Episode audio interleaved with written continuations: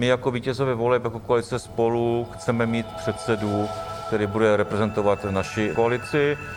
To musíme nejdřív vyjednat s našimi partnery a potom určitě z našich řad vybereme kvalitního kandidáta nebo kvalitní kandidátku, kdo by mohl stanout v čele poslanecké sněmovny. Debata o obsazení nejvyšších postů v nové sněmovně přijde podle koalic Spolu a Pirátů a Stan na pořad jednání až po vyjasnění programových otázek. I tak už se v dolní komoře ale živě debatuje o klíčových funkcích.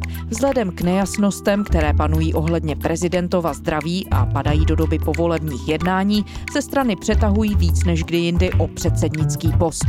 Jaká jména se zatím objevují? Co všechno se ve sněmovně mění?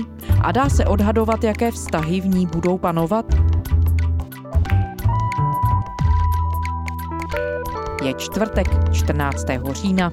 Tady je Lenka Kabrhelová a Vinohradská 12. Spravodajský podcast Českého rozhlasu. Dobrý den, dámy a pánové. My jsme se dnes tady v poslanecké sněmovně setkali, zástupci koalice Spolu a koalice Pirátů a starostu, abychom se domluvili na dalším postupu, který povede k vytvoření společné vlády. Koalice Spolu chce s Piráty a hnutím stan podepsat koaliční smlouvu do 8. listopadu. Po první společné schůzce to řekl lídr koalice Spolu a kandidát na premiéra Petr Fiala z ODS. Koalice spolu a s ní i Piráti a stan oznámili, že hnutí ano nepřenechají funkci předsedy poslanecké sněmovny. Šéf hnutí ano Andrej Babiš řekl, že jeho hnutí už nebude tento post požadovat. Samozřejmě budu v opozici, budu poslanec, budu v nějakém tom výboru, nechci dělat žádného předsedu výboru a a budeme sledovat, co všechno nám pan Fiala slíbil. 100 miliard, že ušetří a všechny ty světlé zítřky se budeme na to dívat a budeme se optát, jestli to plní nebo neplní. Radek Bartoníček, parlamentní zpravodaj aktuálně CZ. Dobrý den, Radku. Dobrý den, všechny moc zdravím a je pro mě ctí být v Českém rozhlase. Radko, vy působíte jako parlamentní zpravodaj už řadu let. Poslanecká sněmovna teď víme, že má nové složení, v mnoha ohledech se výrazně liší od té staré. Stručně zopakuji, většinu v ní má koalice spolu, pak je hnutí ANO, koalice Pirátů a stan a nakonec SPD. A úplně v ní tentokrát chybí sociální demokraté a také komunisté. Z vašeho pohledu letitého parlamentního zpravodaje, co je tím největším překvapením nebo tou největší změnou? Tou největší změnou je nepochybně to, že skutečně zmizela levice. Chybí komunisté, chybí sociální demokraté, což je skutečně obrovská změna. Další změna, která je, je skutečně velký propad Pirátů. Upřímně řečeno, my jsme si na ty Piráty jako novou stranu ještě v roce 2017 zvykli, to znamená, oni tam byli cítit, mnozí se shodnou, že byli pracovití a jestliže nyní tam budou pouze čtyři, to je skutečně obrovská změna oproti minulosti. A samozřejmě to, co se změnilo, je to, že teďka ta většina, to znamená 108 nebo 104, to uvidíme podle toho, jestli Piráti půjdou do vlády, je něco, co jsme nezažili a tedy bude probíhat vládnutí, kdy vláda bude mít do určité míry pohodlnou většinu.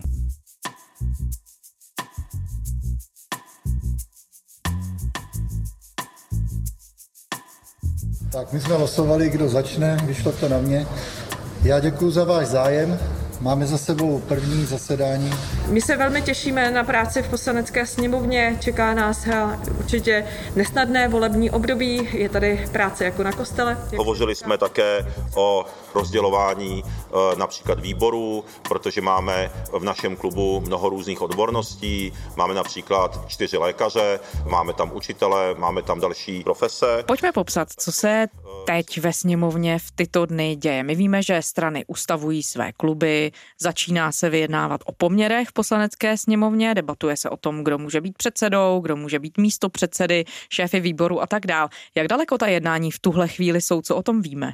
Řekl bych, že nálada zatím je příjemná, jestli to můžu takto popsat, protože opravdu se všichni potkávají, i ti, kteří se potkávali dřív, takže v úterý jsem viděl, paní Černochová podává roku panu Faltínkovi a paní Šilerové, usmívají se na sebe, přejí si různě. Paní Šilerová byla zvolena předsedkyní klubu Hnutí Ano. Byla jsem před chvíli zvolena na klubu Ano poslanci novou předsedkyní tohoto klubu. Získala jsem silný mandát, pokud se nemýlím, tak jednomyslný. Dá se říci zatím pohodička. Já si myslím, že snad nemusím nikoho přesvědčovat o tom, že jsem pracovitá, jsem cílevědomá vím přesně, co chci a přesně tak chci i působit v čele eh, nejsilnějšího parlamentního klubu a to je klub hnutí ano. Ale všichni víme, že to je skutečně jenom takové to zahřívací kolečko a teprve všechno naplno začne. Pokud je o obsazování funkcí, píší se různé jména, ale Pravdou je, že zatím s jistotou nevíme téměř nic. Víme jediné, že premiérem bude samozřejmě Petr Fiala. Nebo vlastně ani to svým způsobem nevíme, protože může se stát cokoliv, ale s největší pravděpodobností. Pokud je o parlamentní funkce, tak potkáváme pana Radka Vondráčka, svým způsobem by někdo řekl elegán, upravený, usmívající se, ale uvnitř už ví, a je to cítit z jeho slov, když s ním mluvíte, že na tom křesle předsedy sněmovny dlouho sedět nebude. Ví, že skončí v opozici, víme, že v úterý proběhla jednání, která ukazují tiskové konference, že hnutí ano se skutečně chystá do opozice. Nechceme vymýšlet žádné obstrukce, nechceme nic zbytečně protahovat.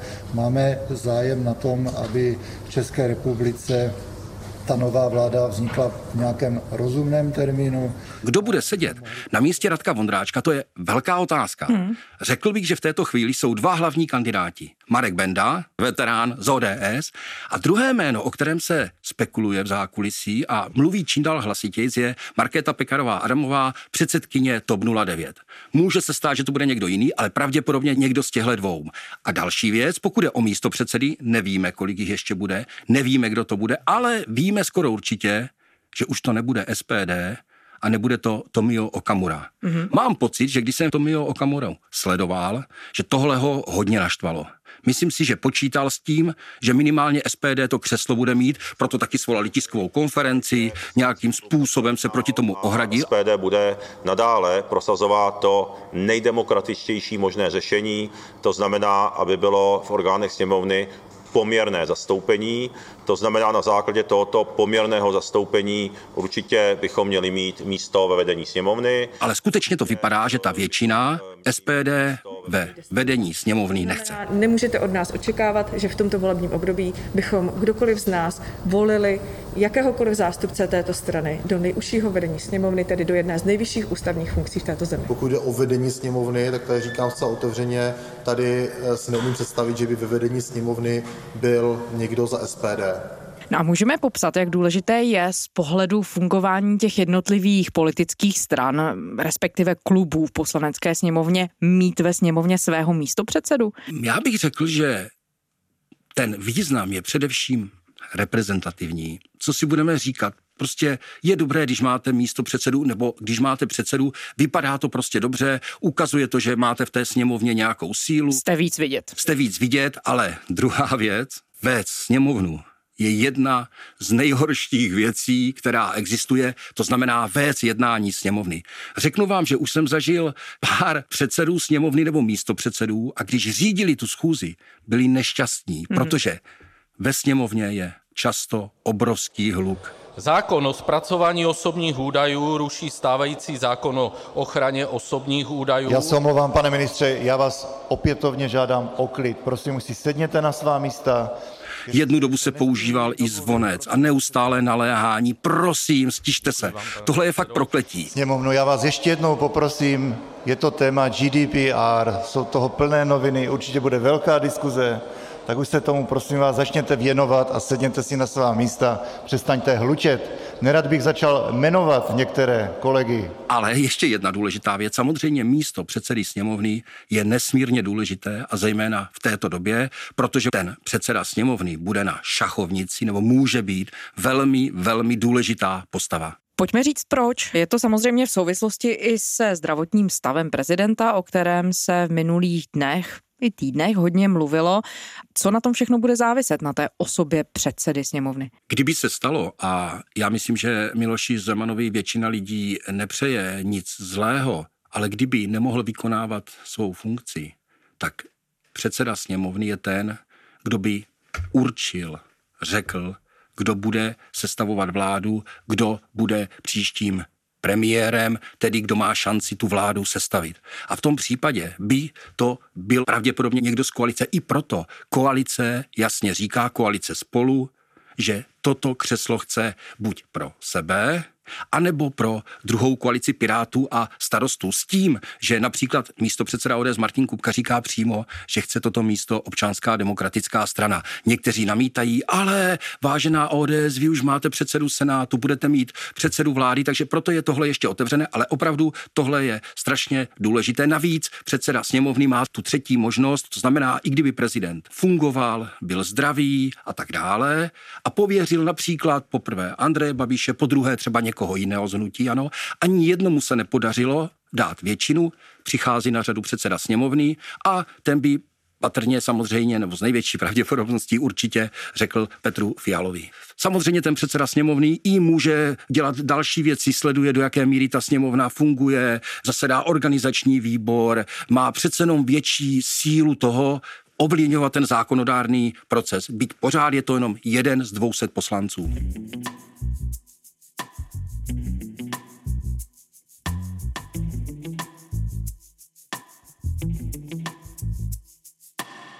Jedna věc, která už se ví, a vy jste to zmiňoval, že poslanecký klub ANO nově povede dosavadní vicepremiérka ministrině financí Alena Šilerová.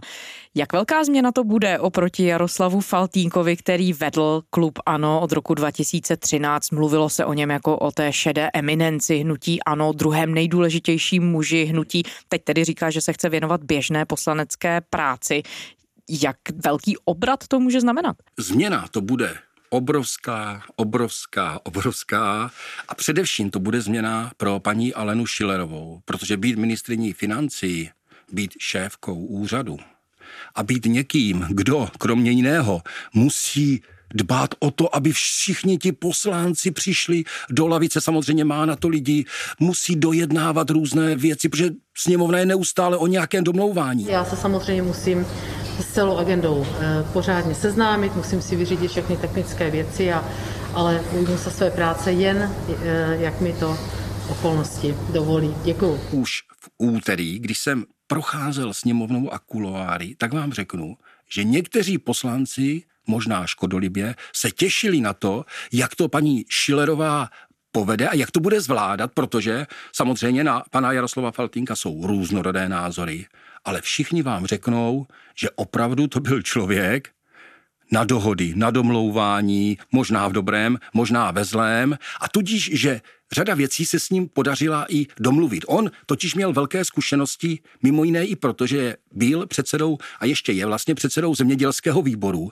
A tam, pokud vím, skutečně ti lidé hodně spolupracovali, hodně o sobě věděli, různé návrhy procházely poměrně snadno. Proto pro paní Šilerovou to bude fakt obrovská změna a všichni jsou určitě zvědaví, jak se jí to podaří nebo nepodaří. Ale tady je důležité ale říct i to, že je úplně něco jiného, když jste předsedou klubu, který je vládní a opoziční vládní to má svým způsobem jakoby těžší, protože tam máte tu odpovědnost, že vy musíte prosazovat ty návrhy, které na vás se obrací váš předseda vlády a tak dále. A tak které byly v programovém které prohlášení byly v programovém vlády prohlášení a jste a, a jste samozřejmě pod daleko větším dohledem. Opozice samozřejmě, jestliže hnutí ano bude v opozici, ale má nejsilnější klub, určitě se bude snažit taky prosadit řadu věcí, takže to znamená, taky bude záležet na domluvách, ale přece jenom ten tlak není takový jako vládní. Velký otazník je ten, proč Jaroslav Faltýnek skončil? Já jsem eh, po volbách v sobotu večer eh, se potkal s panem předsedou Babišem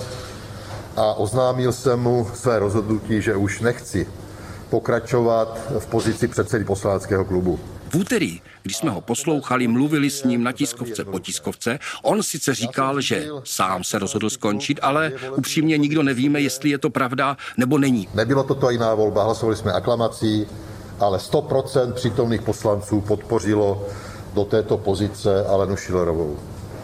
A ten můj osobní důvod také spočívá v tom, že já už nemám nebo nechci prostě mít nějakou politickou perspektivu. Já samozřejmě jako parlamentní zpravodaj, který se snažil udržovat kontakty se všemi předsedy klubů, tak jsem několikrát s ním komunikoval a opravdu, když jste byla i v jeho kanceláři, tak jste viděla, že on to má všechno perfektně sepsané, kdy který zákon bude, který je priorita. Teďka jste viděla to předsálí, kdo k němu chodí, kdo k němu nechodí, takže on opravdu to měl všechno perfektně zorganizované. Ale nevíme, proč odchází tedy. Je možné, že odchází z toho důvodu, že Andrej Babiš nechce, aby byl tolik vidět, protože víme, že jsou různé nejasnosti kolem pana Faltínka.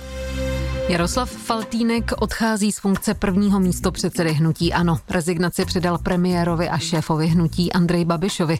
Faltýnek odstoupil po kauze zkusky s ministrem zdravotnictví Romanem Primulou za hnutí Ano v restauraci, která měla být na základě vládních opatření uzavřená. O své rezignaci prohlásil, že ji považuje za symbol uznání své chyby. Detektivové Národní centrály proti organizovanému zločinu prověří tzv. diář předsedy poslanců hnutí Ano Jaroslava Faltínka. Radiožurnálu to potvrdili dva důvěryhodné policejní zdroje. Faltínkův diář je složka samostatných listů kancelářského papíru popsaných poznámkami. Z nich podle serveru Seznam zprávy CZ plyne, že poslanec řešil třeba přidělování dotací nebo veřejnou zakázku. Faltínek odmítá, že by dělal něco nezákonného. Tvrdí, že se setkává s celou řadou lidí, lidí a jejich požadavky si zaznamenává, aniž by je pak ve skutečnosti plnil. Víme, že byl dvojkou na kandidáce a je téměř nepochybné z hlasů kolem něj a v hnutí ano, že Andrej Babiš byl ten, kdo řekl, že nechce, aby byl lídrem. Ale zároveň, když jsem s panem Faltinkem několikrát mluvil, on nezastírá, že cítí se víc unavený, měl nějaké zdravotní problémy, víc si chce užívat rodinu, takže je možné, že i toto v tom hrálo roli.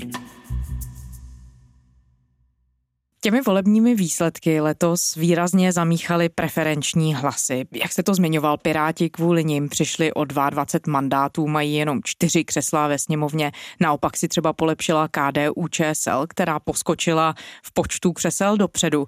Dá se říct, že alespoň to tedy tvrdí v tuhle chvíli někteří politologové, že to byl fenomen těchto voleb. Je proto nějaké vysvětlení, proč voliči kroužkovali tak masivně, když se na to díváte i z pozice parlamentní parlamentního zpravodaje. Reflektují tohle nějak ti noví poslanci? Řekl bych, že fenomén to do určité míry je, protože myslím si, že nikdy se tolik nekroužkovalo a je to logické v tom, že kandidovali vlastně jeden blok, tři strany, druhý blok, dvě strany a tudíž ti voliči si víc vybírali tu svou stranu. Jako když bych řekl, udělá se jeden manšaft, jsou v něm fotbalisté ze dvou vesnic a pravděpodobně Jedna vesnice bude fandit některým hráčům ze své vesnice a druhá zase ze své. To znamená, že v tomhle to byl fenomén, a určitě v KDU ČSL je velká radost. Velká, protože ono se mluví hlavně o Pirátech a o starostech, ale skutečně i KDU ČSL zaznamenalo veliký plus. Hodně poslanců šlo díky kroužkování nahoru a podobně u starostů. Není to překvapivé v tom, protože už před volbami různí odborníci, politologové, novináři upozorňovali na to, že KDU ČSL, když někdo je volič KDU ČSL, tak většinou je to velmi věrný volič. A z toho důvodu se dalo předpokládat, že oni si budou ty své kandidáty kroužkovat. Podobně se to dalo očekávat u starostů a ono se to i skutečně takto stalo. No on tím rekordmanem v počtu preferenčních hlasů je právě Vít Rakušan ze starostů a nezávislých. Bylo to přes 35 tisíc preferenčních hlasů. Z vaší zkušenosti potom, když se díváte na tu práci poslanců, projevuje se to nějak v té síle mandátu? Mají pak ti poslanci s více preferenčními hlasy třeba větší kontakt s tou voličskou základnou, nebo se to potom setře a tenhle rozdíl jde prostě stranou? Já bych řekl, že se to setře. Samozřejmě ten člověk je si toho vědomý a píše se o tom občas, ale opravdu to nehraje v té samotné poslanecké práci roli. Jen připomínám, že obrovských preferenčních hlasů, kroužků dostal Dominik Ferry. A jeho osud víme, jakým způsobem dopadl tento muž, který v 21 letech jako nejmladší poslanec vůbec v historii přišel do poslanecké sněmovny. Ale pokud je o Víta Rakušana, já si myslím, že tam je ještě důležitější to, že ono to ukázalo, potvrdilo, že to je jestli to tak můžu říct, nová politická vycházející hvězda. Ukázalo se, že on podporu veřejnosti má, že šel obrovsky nahoru v posledních týdnech a z toho důvodu se o něm i trošičku třeba debatuje, co třeba prezidentské volby, nebo jakou bude hrát roli ve vládě a podobně. Takže pro Víta Rakušana to nemusí znamenat při samotné práci v poslanecké sněmovně nic, ale určitě si je vědom toho, že má velkou podporu veřejnosti a to může mít vliv na to, jaký bude mít silný hlas v koalici, v obou koalicích a ve vládě, protože on je horkým kandidátem na ministra vnitra poslanecké sněmovně se po volbách promění nejen rozložení politických sil. K posunu totiž dojde i v jejím genderovém složení. V poslaneckých lavicích zasedne rekordní počet žen. Bude jich 50, což znamená čtvrtinu ze všech poslanců. Po minulých volbách mělo Česko 44 žen v poslanecké sněmovně. Když mluvíme o těch fenoménech, které se týkají letošních voleb, tak jeden z těch, které se zmiňují, co se týče obsazení sněmovny, je ten, že je tam v porovnání s minulými sněmovnami největší počet žen. Je to čtvrtina. Přesně tak. Jak zásadní zpráva to v tom dlouhodobém kontextu složení sněmovny je? Já bych řekl, že je to především zpráva symbolická že se ukazuje, že role žen roste, že zájem voličů mít tam ženy ve sněmovně je. Poslední víkend před volbami, kdy už jsem na Twitter nechtěl dávat žádné politické strany, aby někdo neřekl, že někoho preferuju, jsem šel v Praze do místa, kde byl stánek za krojšku ženu, povídal jsem si s těmi lidmi, ptal jsem se, proč více žen, dával jsem něco na Twitter. My jsme teda z občanské iniciativy za kroužku ženu a vybízíme tady Pražany, aby si u nás na plachtě vybrali eh, ze své kandidátky nějakou šikovnou ženu a využili některý ze svých čtyř preferenčních hlasů k tomu, aby jsme dostali víc žen do politiky. Měl jsem pocit, že má smysl ženy podpořit. To znamená, znamená, že to především bude znamenat tuto symbolickou rovinu. Když je některá žena na zadnějším místě a není třeba tak dobrá, má smysl jí kroužkovat. Není lepší tam mít chlapa dobrého? My si myslíme, že ty ženy na těch kandidátkách všechny kvalifikaci mají. Ty strany si je tam vybrali sami, ano. jsou tam za tu stranu, takže tu kvalifikaci mají a jestli opravdu rozhodují e, o tom pořadí, jenom ty kvalifikační předpoklady nebo něco jiného, to, to je otázka. Ale když jsem si povídal se zástupci za kroužku ženu, tak oni říkali, více žen znamená, že i to prostředí se určitým způsobem způsobem sklidňuje, je přece jenom příjemnější a to nejenom pro muže, ale i pro ženy. A rád bych dodal, že zástupci zakroužkují ženu nebo ti, kteří bojují za to, aby bylo ještě více žen, tak by samozřejmě byli rádi, aby těch žen bylo alespoň 100. No a ještě se mluví o jedné zajímavosti z obsazení té nové sněmovny a to jsou bratři Okamurové. Vedle současného poslance Tomia Okamury, předsedy SPD, zasedne nově v poslanecké sněmovně také jeho starší bratr Hayato Okamura z KDU ČSL. Radku, jak časté takové příběhy jsou ve sněmovně a můžeme popsat, s čím Hayato Okamura do sněmovny jde? Určitě je to věc velmi zajímavá, samozřejmě i vděčná mediálně, protože ten, kdo zná Tomio Okamuru a Hayato Okamuru, to jsou tak dva rozdílní lidé. Hayato Okamura, se kterým jsem se potkával už několik let, on hodně pomáhal i v kampaních v minulosti, on i kandidoval do několika voleb. Nestačí mít krásné ideály, ale člověk musí přes eh, značné překážky vytrvale, den po dní, eh, rok po roce, ty ideály prosazovat. A to je můj styl, klidná síla. Jo, ukázal jsem to i tím, že jsem kandidoval opakovaně, eh, vlastně po každé z nepříliš snadno eh, volitelné pozice. On chodil i teďka po Praze hodně, když jsem ho potkal, tak jsem říkal, pane budoucí poslanče, když už byl zvolený, vy možná ty podrážky máte úplně ošoupané, protože to je povaha klidná, tichá, střícná, otevřená duše. A teď bude zajímavé, jakým způsobem on zvládne ten přechod do toho drsného prostředí poslanecké sněmovny.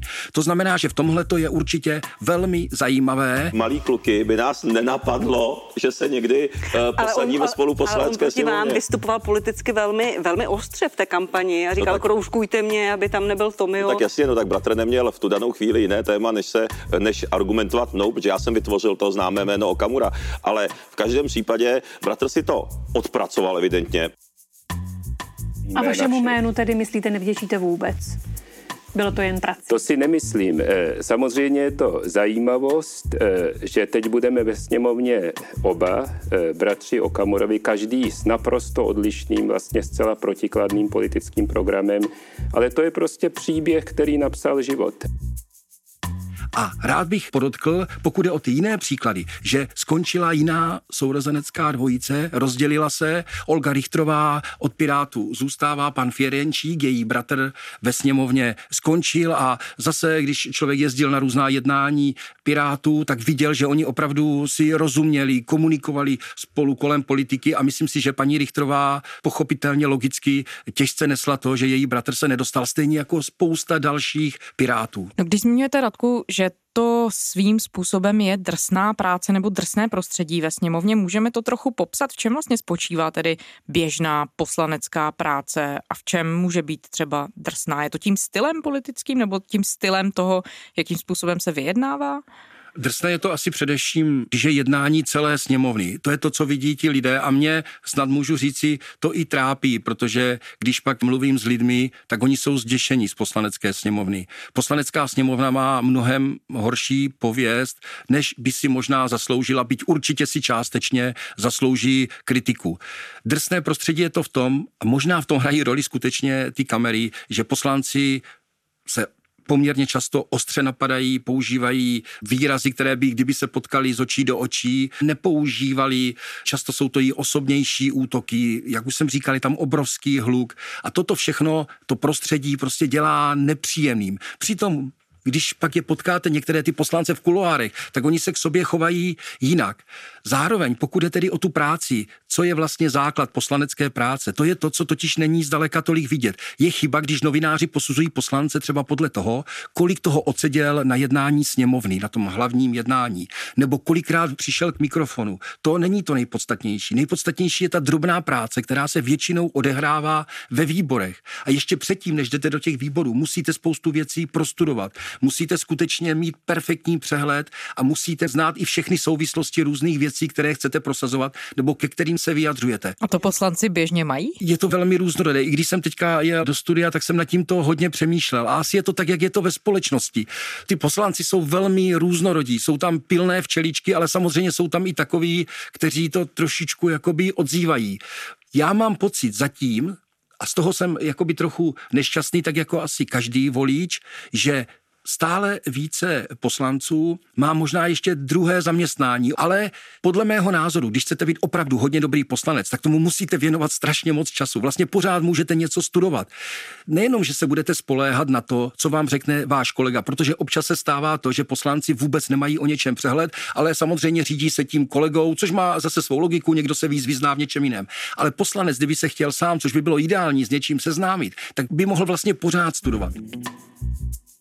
Teďka je perfektní, když co nejvíce jezdíte mezi lidi, mezi voliče, mezi občany, protože je úžasné mít přehled, co lidi skutečně trápí, porozumět těm problémům. A já si myslím, že to lze dělat jenom opravdu, když stoprocentně se věnujete poslanecké práci. A poslední věc, poznat, který poslanec dobře pracuje nebo nepracuje, není vůbec jednoduché. Oni vychází právě ty různé žebříčky, kdo kolikrát byl u mikrofonu, kdo kolikrát seděl ve sněmovně, někdo tam třeba prosedí všechno. Není problém si sednout na hlavní jednání a sedět tam celou dobu a potom říct, já jsem to celé odseděl, já jsem hrozně pilný. Ale opravdu, pokud chcete posoudit nějakého poslance, musela byste si s tím dát hodně práce. Dá se z těch prvních dnů po volbách a z těch samotných počátků formování nové sněmovny, tak jak ho pozorujete, říct, jaké vztahy budou v dolní komoře panovat a tedy možná právě i to, jak efektivní ta sněmovna bude při schvalování zákonů, při těch všech dalších úkolech, které ji budou čekat. Těžko se to v této chvíli opravdu posuzuje. Zkušenost říká, že oni se do sebe prostě poslanci zase pustí tak, jako se pustili do sebe vždycky, byť Zatím opravdu vidíme, že například hnutí ano naznačuje tedy, že přepustí moc opozici, někteří další slibují, že chtějí, aby se spolupracoval, ale většinou se do sebe pustí. To, co je pro mě určitou nadějí a co můžu říct snad, že bych si přál, je to, že situace v České republice není jednoduchá. Vidíme, kolik různých problémů je, jaké další problémy se na nás řítí a bylo by skvělé, kdyby si to poslanci uvědomili a kdyby skutečně začali více spolupracovat, kdyby na různých návrh návrzích si řekli, ano, toto je podstatné pro Českou republiku, budeme o tom hlasovat společně. Ale opravdu to se stává výjimečně, takže vy můžete být idealista a říkat si, bylo by to skvělé, kdyby skutečně spolupracovali co nejvíce, ale opravdu ta praxe ukazuje, že dojde zase ke spoustě sporům, hádkám, protože nejde o nic jiného jako ohlasy voličů a upřímně řečeno, v téhle chvíli začíná vlastně boj o voliče do dalších voleb a myslím, že bych měl i možná upozornit na to, že už občas slyším, že někteří poslanci, zejména ti, kteří půjdou do opozice, říkají, no, tahle vláda dlouho nevydrží a kdo ví, třeba ty volby nebudou ani za čtyři roky a budou dřív. To znamená, že skutečně ty spory, hádky, které do určité míry patří k politice, budeme opět prostě sledovat. Radek Bartoníček, parlamentní zpravodaj aktuálně CZ. Děkujeme za rozhovor. Díky moc a přejeme si všechno dobré a těšíme se tedy, co nám nová poslanecká sněmovna přinese. Děkujeme. A to je ze čtvrteční Vinohradské 12 vše. Děkujeme, že posloucháte. Naše díly najdete kdykoliv na serveru iRozhlas.cz, také ve všech podcastových aplikacích. Nezapomeňte, že nás nově můžete sledovat i na Instagramu a samozřejmě nám můžete i psát. Naše adresa je vinohradská12 zavináč rozhlas.cz To byla Lenka Kabrhelová. Těším se zítra.